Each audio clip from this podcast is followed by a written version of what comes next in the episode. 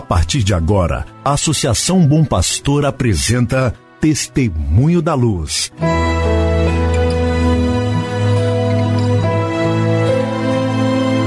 Com a palavra, o arcebispo de Montes Claros, Dom João Justino de Medeiros Silva. Tudo por causa de um grande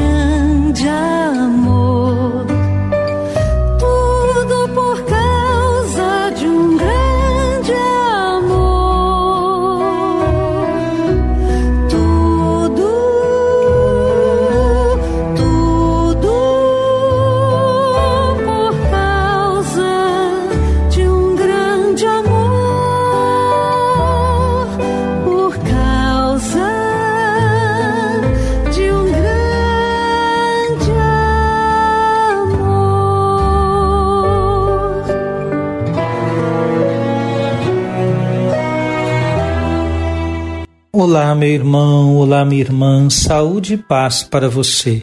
Damos início neste momento mais um programa Testemunho da Luz, um programa preparado para você e sua família, para que vocês estejam em sintonia com o caminho evangelizador da Arquidiocese de Montes Claros. Como é bom, pois, contar com a sua audiência. Hoje é sábado, dia 22 de janeiro de 2022. Nós queremos cumprimentar a Madre Miriam da Anunciação, priora do Carmelo Maria Mãe da Igreja aqui em Montes Claros. Ela celebra hoje o aniversário natalício. Saudamos também o Padre Reginaldo Cordeiro de Lima, que celebra hoje aniversário de ordenação presbiteral. E o diácono Fernando e sua esposa Mary, que hoje estão celebrando bodas matrimoniais, bodas de ouro matrimoniais. Senhor abençoe todos estes nossos irmãos, Madre Miriam, Padre Reginaldo Cordeiro e o diácono Fernando e sua esposa Mary, bem como todos os outros que celebram o aniversário hoje, dia 22 de janeiro. A igreja celebra, no dia 22 de janeiro, a memória facultativa de São Vicente. Vicente, diácono na igreja de Saragossa, na Espanha, ofereceu a Cristo o sacrifício da vida, em companhia de seu bispo Valério, com quem tinha oferecido o sacrifício do altar. Este santo é evocado na tradição patrística. Seu sepultamento vem lembrado no martirológio jeronimiano do século VI e nos livros litúrgicos espanhóis a 22 de janeiro, razão pela qual hoje, então, celebramos essa memória facultativa de São Vicente, diácono. Querido irmão, querida irmã, amanhã, domingo, dia 23, às 9 horas da manhã, vamos presidir a Eucaristia na matriz de Santo Antônio, em Grão Mogol, para apresentar o padre Nivaldo Fernandes como novo vigário paroquial daquela paróquia. Ele vai auxiliar o padre Elton. E às 17 horas estaremos no município de Glaucilândia para elevar aquela quase paróquia à condição de paróquia Nossa Senhora Aparecida e confiar ao padre Wagner Eduardo a missão de pároco da paróquia Nossa Senhora Aparecida em Glaucilândia.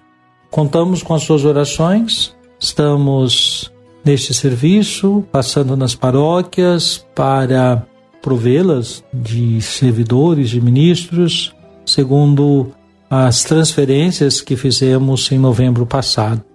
E também, no contexto de minha transferência, aproveitando para despedir-me das comunidades. Conto com as suas orações pelo êxito de nossa missão neste final de semana que se aproxima.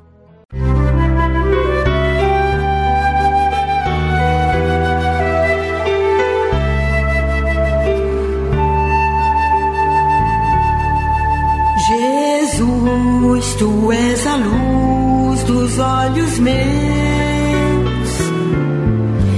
Jesus, brilha esta luz nos passos meus, seguindo os teus.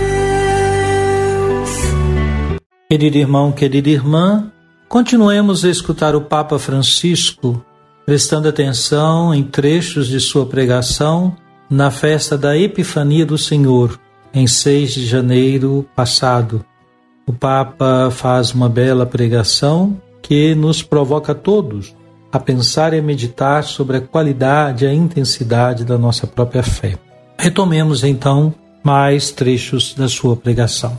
Diz o Papa: Depois os magos em Jerusalém perguntam: Perguntam onde está o menino? Ensinam-nos que precisamos de interrogativos, de ouvir com atenção as perguntas do coração, da consciência, porque frequentemente é assim que fala Deus, que se nos dirige mais com perguntas do que com respostas. Devemos aprender bem isto. Deus dirige-se a nós mais com perguntas do que com respostas. Mas deixemos-nos desinquietar pelos interrogativos das crianças, pelas dúvidas, as esperanças e os desejos das pessoas de nosso tempo. A estrada é deixar-se questionar. Além disso, os magos desafiam Herodes. Ensinam-nos que temos necessidade de uma fé corajosa. Não tenha medo de desafiar as lógicas obscuras do poder, tornando-se semente de justiça e fraternidade numa sociedade onde ainda hoje muitos Herodes semeiam morte e massacram pobres e inocentes na indiferença da multidão. Por fim, os magos regressam por outro caminho, provocam-nos a percorrer estradas novas. É a criatividade do espírito que faz sempre coisas novas. É também neste momento uma das tarefas do sínodo que nós estamos a realizar, caminhar numa escuta conjunta para que o espírito nos sugira caminhos novos, estradas para levar o evangelho ao coração de quem é indiferente. Vive aliado de quem perdeu a esperança, mas procura aquilo que sentiram os magos, uma imensa alegria. Sair para mais além, caminhar para a frente. Meu irmão, observe como o Santo Padre lê, medita a palavra de Deus e dela retira indicações tão preciosas para a nossa vida. Pontuando hoje como que os magos em Jerusalém perguntam, depois como desafiam Herodes, depois como regressam por outro caminho. Ler a palavra de Deus e nela perceber indicações que nos servem como referências tão importantes para a vivência da fé, para a maturidade da fé. Você também tem feito esse esforço de deixar que a palavra de Deus ouvida, meditada e rezada, produz em você atitudes novas? Essas perguntas são pertinentes neste tempo em que há muita tendência a pensar uma fé de modo isolado, de modo fechado, uma fé cheia de certezas, uma fé que não se deixa questionar pelas situações humanas que são colocadas diante de nós. Que o Senhor abençoe você e sua família nessa empreitada de viver a palavra de Deus.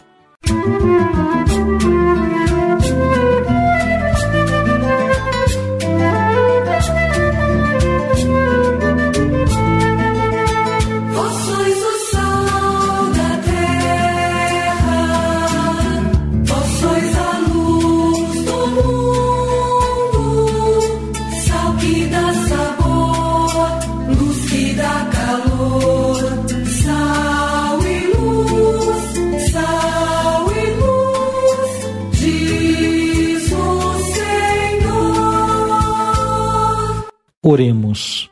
Deus eterno e todo-poderoso, infundi em nossos corações o vosso Espírito, para que sejam fortalecidos pelo intenso amor que levou o diácono São Vicente a vencer os tormentos do martírio. Por nosso Senhor Jesus Cristo, vosso Filho, na unidade do Espírito Santo. Amém. Venha sobre você, meu irmão, sobre sua família e sobre sua comunidade de fé. A bênção de Deus Todo-Poderoso, Pai, Filho e Espírito Santo. Amém. Lord.